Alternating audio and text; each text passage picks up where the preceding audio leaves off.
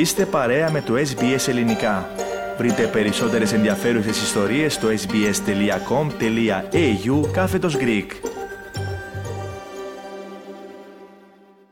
Ραδιοφωνία SBS, ελληνικό πρόγραμμα φίλες και φίλοι. Στο μικρόφωνο μαζί σας με την επιμέλεια και παρουσίαση της εκπομπής είναι ο Θέμης Καλός. Συνδεόμαστε τώρα τηλεφωνικά με την Ελλάδα. Στην άλλη άκρη της γραμμής μας είναι ο συνεργάτης μας Στέλιος Ρακιντζής. Στέλιο, εν πρώτης σε χαιρετούμε από την Αυστραλία. Καλή εβδομάδα ευχόμαστε. Ευχαριστούμε που είσαι μαζί μας.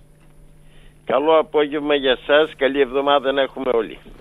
Λοιπόν, στα εθνικά θέματα ξεκινούμε πάντοτε προτιμούμε να ξεκινούμε τα εθνικά θέματα και έχουμε τη συνάντηση του Υπουργού Εξωτερικών του κυρίου Γεραπετρίτη με τον Τούρκο ομολογό του τον κύριο Φιντάν. Θα γίνει αυτή η συνάντηση. Τι στοιχεία έχει συγκεντρώσει; Ε, πράγματι, ο Υπουργός Εξωτερικών Γιώργος Γεραπετρίτη συνάντησε τον Τούρκο ομόλογό του Χακάν Φιντάν στο Μόναχο στο περιθώριο βέβαια της διάσκεψης για την ασφάλεια. Σύμφωνα με το Αθηναϊκό Πρακτορείο Ειδήσεων, οι Υπουργοί Εξωτερικών συζήτησαν περιφερειακά και διμερεί θέματα, εστιάζοντας στην παρακολούθηση όσων συμφωνήθηκαν στο 5ο Ανώτο Συμβούλιο Συνεργασίας τα επόμενα βήματα εν ώψη επίσης επικείμενων συναντήσεων για τον πολιτικό διάλογο, μίλησαν για τη θετική ατζέντα και τα μέτρα οικοδόμησης εμπιστοσύνης και την προετοιμασία της επίσκεψη του Έλληνα Πρωθυπουργού Κυριάκου Μητσοτάκη στην Άγκυρα.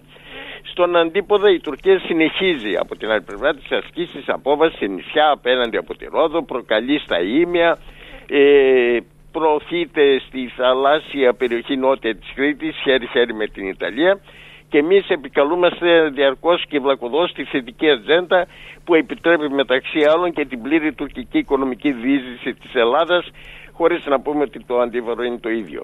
Μάλιστα μετά την επιτυχία του Ερντογάν να υπογραφεί στην Ελλάδα η διακήρυξη των Αθηνών, μετά τη ραγδαία ανάπτυξη των σχέσεων της Τουρκίας με τις χώρες του κόλπου, μετά την καταλητική επιρροή στη Λιβύη και μετά την ιστορική στροφή στις σχέσεις με τον πρόεδρο Σίση της Αιγύπτου η Τουρκία αγαπητέ Θέμη καθίσταται ξανά ένας από τους βασικούς παίχτες στην περιοχή προστέρψη βέβαια των Ηνωμένων Πολιτειών Αμερικής ξεσάλωσαν αυτή από τη χαρά τους που την θέλουν στη Δύση και ας πατά ο Ερντογάν πάνω σε δύο βάρκες διότι το τουρκικό παζάρι τελειωμό δεν έχει. Θέμη. Δηλαδή, Στέλιο, η Τουρκία φαίνεται να εγκαταλείπει την διακήρυξη των Αθηνών που μόλις προδημήνου υπέγραψε ο κύριος Ερντογάν. Τι συμβαίνει εδώ; Δεν νομίζω, Θέμη, ότι ποτέ να σπάστηκε.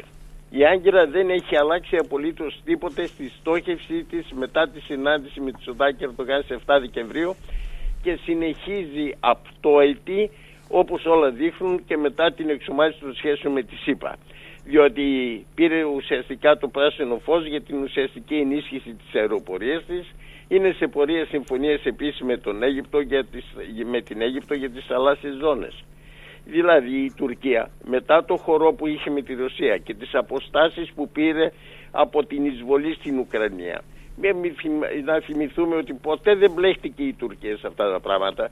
Αντιθέτως η Ελλάδα με τα μπούνια έχει στείλει τον μισό οπλισμό της εκεί στην, στην, ε, συγγνώμη, στην ε, Ουκρανία και μετά την επίσκεψη της αναπληρώτριας Υπουργού Εξωτερικών των ΗΠΑ της Βικτόριας Νούλαντ επανέρχεται τώρα στα ίδια καθώς βλέπει ότι η δυτική πολιτική την έχει ανάγκη πλέον στην ευρύτερη Μέση Ανατολή. Το εκμεταλλεύεται απόλυτα.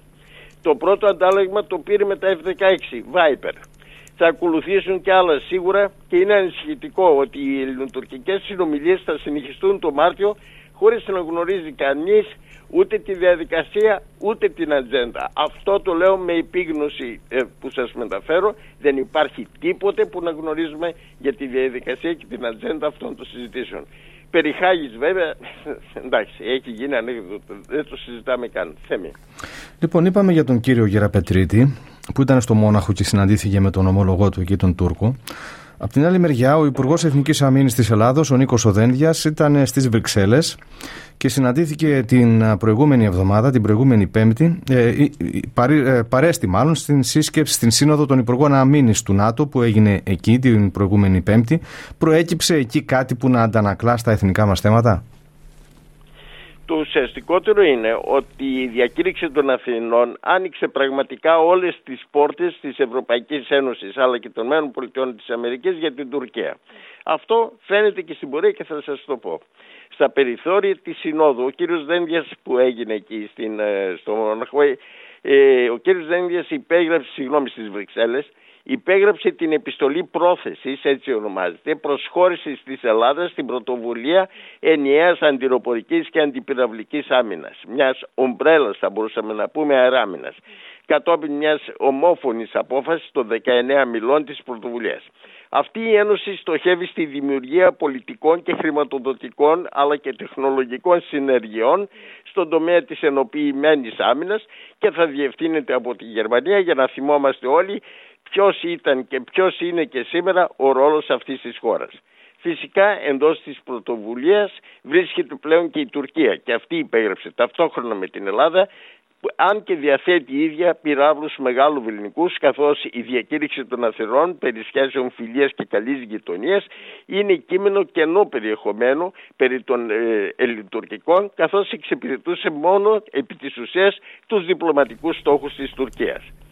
Τέλος, σύμφωνα με διαρροή στο ειδησιογραφικό πρακτορείο Bloomberg, η Άγκυρα προκειμένου να στηρίξει την υποψηφιότητα του Ολλανδού απερχόμενου Πρωθυπουργού Μάρκ Ρούτε για τη θέση του Γενικού Γραμματέα της Συμμαχίας θα απαιτήσει, σύμφωνα με τον Bloomberg, ε, με τον Bloomberg να είναι αμερόληπτος έναντι συμμαχικών ευρωπαϊκών μελών και κυρίως ότι δεν θα ειδίδει στην πίεση από άλλα ευρωπαϊκά κράτη-μέλη όπως η Ελλάδα και η Κύπρος. Αυτά μας, ε, μας πληροφορεί το Bloomberg. Από εκεί και πέρα η πορεία θα το καταδείξει. Θέμη. Να σταθούμε λίγο και στα εσωτερικά θέματα της Ελλάδος. Νομίζω τώρα πια το θέμα του γάμου των ομόφυλων ζευγαριών δεν θα συζητείται όπως τις προηγούμενες ημέρες καθότι μάλιστα ψηφίστηκε έγινε νόμος του κράτους. Έτσι θα σε ρωτήσω για το συνεχιζόμενο θέμα με τους αγρότες Ιδιαίτερα μάλιστα καθώς αύριο αναμένεται το αγροτικό συλλαλητήριο στην Αθήνα. Τι έχουμε από αυτού; Την κάθοδο των μυρίων τρακτέρ. Δεν λέγαμε κάποτε η κάθοδος των μυρίων. Ε, τώρα έχουμε την κάθοδο των μυρίων τρακτέρ. Το είχε ο μήνας Θέμη στο πλαίσιο της ετήσιας κινητοποίησης των αγροτών. Το σατυρίζαμε, αν θυμάσαι, και στο παρελθόν τα προηγούμενα χρόνια αλλά αυτή τη φορά ο κόμπος μάλλον έφτασε στο χτένι και αυτό όχι μόνο για τις καταστροφές από τις βροχοπτώσεις, τις πλημμύρες στη Θεσσαλία, αλλά και με τον προηγηθέντα κάψονα και πριν από αυτόν πάλι ισχυρές βροχοπτώσεις εν μέσω ανθοφορίας. Δηλαδή υπέστησαν πράγματι, θα λέγαμε ο αγροτικός τομέας υπέστη φοβερή καταστροφή φέτος. Ο κόμπος έφτασε στο, χνέ, ε, συγγνώμη, στο χτένι, αλλά και το ταγκό χορεύεται με δύο και αυτό όλοι το γνωρίζουμε.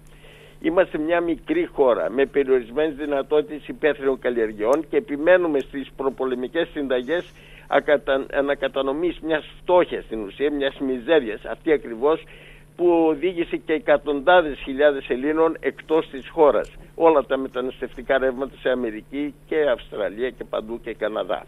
Για το ερώτημα που έθεσες, εκτιμάται ότι οι διοργανωτές του συλλαλητηρίου της Τρίτης θέλουν να είναι στη διάθεσή τους μεγάλου αριθμός τρακτέρ με τη μετακίνηση ορισμένων εξ αυτών να έχει ήδη δρομολογηθεί ακόμη και με μεταλίκες μεταφοράς οχημάτων, πλατφόρμες όπως τα ξέρει και ο κόσμος. Επίσης η παρουσία μεγάλου αριθμού τρακτέρ τρομάζει από την άλλη πλευρά την κυβέρνηση και αναγκάσε τον αρμόδιο Υπουργό Προστασίας του Πολίτη, τον Μιχάλη Χρυσοχοίδη, να κάνει και αυτός με τη σειρά του κυβίστηση, λαϊκιστή κολοτούμπα, και να επιτρέψει συγκεκριμένο αριθμό οχημάτων υπό αστυνομική συνοδεία και συγκεκριμένες προποθέσει να προσέλθουν κάτω στην Αθήνα. Βέβαια το πώς θα τηρηθεί αυτό δεν το γνωρίζουμε, η εμπειρία άλλα μας έχει διδάξει. Επίσης, αν κάτι δεν θέλει η κυβέρνηση, είναι να συναντηθούν στο συλλαλητήριο και να ενώσουν τις δυνάμεις τους οι αγρότες και οι φοιτητές. Τότε τα πράγματα θα είναι πραγματικά δύσκολα για την κυβέρνηση. Φέμη.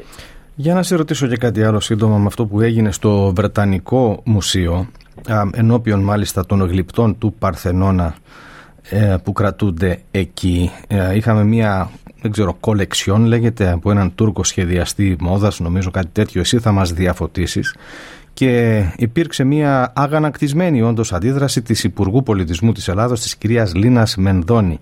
Ε, πώς έχει η κατάσταση και αν αυτή η αντίδραση έφερε και κάποιο αποτέλεσμα δηλαδή ή ήταν μόνο σε επίπεδο λόγου; Η Υπουργός ε, Λίνα Μενδώνη έκανε λόγο για μηδενικό σεβασμό θέμη προς τα αριστουργήματα του ΦΙΔΙΑ όπως τα χαρακτήρισε. Από τη διοίκηση του μουσείου φυσικά αυτός ε, ο μηδενικός σεβασμός, ευτελισμός και προσβολή των οικουμενικών αξιών που αυτά πρεσβεύουν, επιδίνωση των συνθήκων έκθεσης και φύλαξής τους και θέτει εκ νέου το θέμα επιστροφής τους στην Ελλάδα. Ήταν, όλα όσα είπε ήταν πάρα πολύ σωστά να σταματήσει πραγματικά ο ευτελισμός των γλυπτών του Παρθενώνα και να επιστρέψουν στην Ελλάδα. Θα το έλεγε αυτό και η αείμνηστη Ελληνίδα Μελίνα Μερκούρη. Μόνο που η κυρία Μενδώνη, σύμφωνα με τους ίδιους κύκλους που σχολιάσαν όλο αυτό το θέμα, αλλά και όλοι θα ενθυμούμαστε πως ήταν αυτή που έδωσε άδεια για επίδειξη μόντας του οίκου Dior στο Καλιμάρμαρο και με φωτογραφίσεις των, ε, των μοντέλων πάνω στην Ακρόπολη με φόντο τον Παρθενώνα τότε η Υπουργός Πολιτισμού το έβλεπε ως τεράστια διαφήμιση για την Ελλάδα. Και όταν κάποιοι τόλμησαν να μιλήσουν περί ξεπουλήματος των αρχαίων μνημείων είπε ότι δεν μπορώ καν να σχολιάζω τέτοιες απόψεις.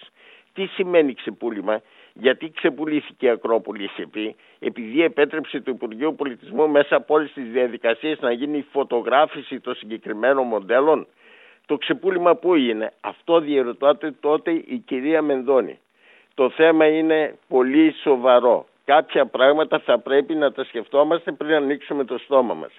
Και εγώ όταν ιδιαίτερα πάνω στην Ακρόπολη έπεσε εκείνο το απέσιο πραγματικά τσιμέντο, ε, κάποιοι, κάποιοι θα πρέπει να σκέφτονται και να βάζουν τη γλώσσα τους περισσότερο μέσα στο μυαλό πριν μιλήσουν.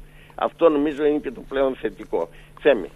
Λοιπόν, με αυτά ας ολοκληρώσουμε για σήμερα, Στέλιο. Σε ευχαριστούμε που ήσουν μαζί μας. Ανανεώνουμε βεβαίως το ραντεβού μας για την άλλη Δευτέρα. Να είσαι καλά. Και εσείς να είστε καλά. Συνομιλήσαμε φίλες και φίλοι με τον συνεργάτη μας στην Ελλάδα, τον Στέλιο Ρακιτζή. Θέλετε να ακούσετε περισσότερες ιστορίες σαν και αυτήν; Ακούστε στο Apple Podcast, στο Google Podcast, στο Spotify ή οπουδήποτε ακούτε podcast.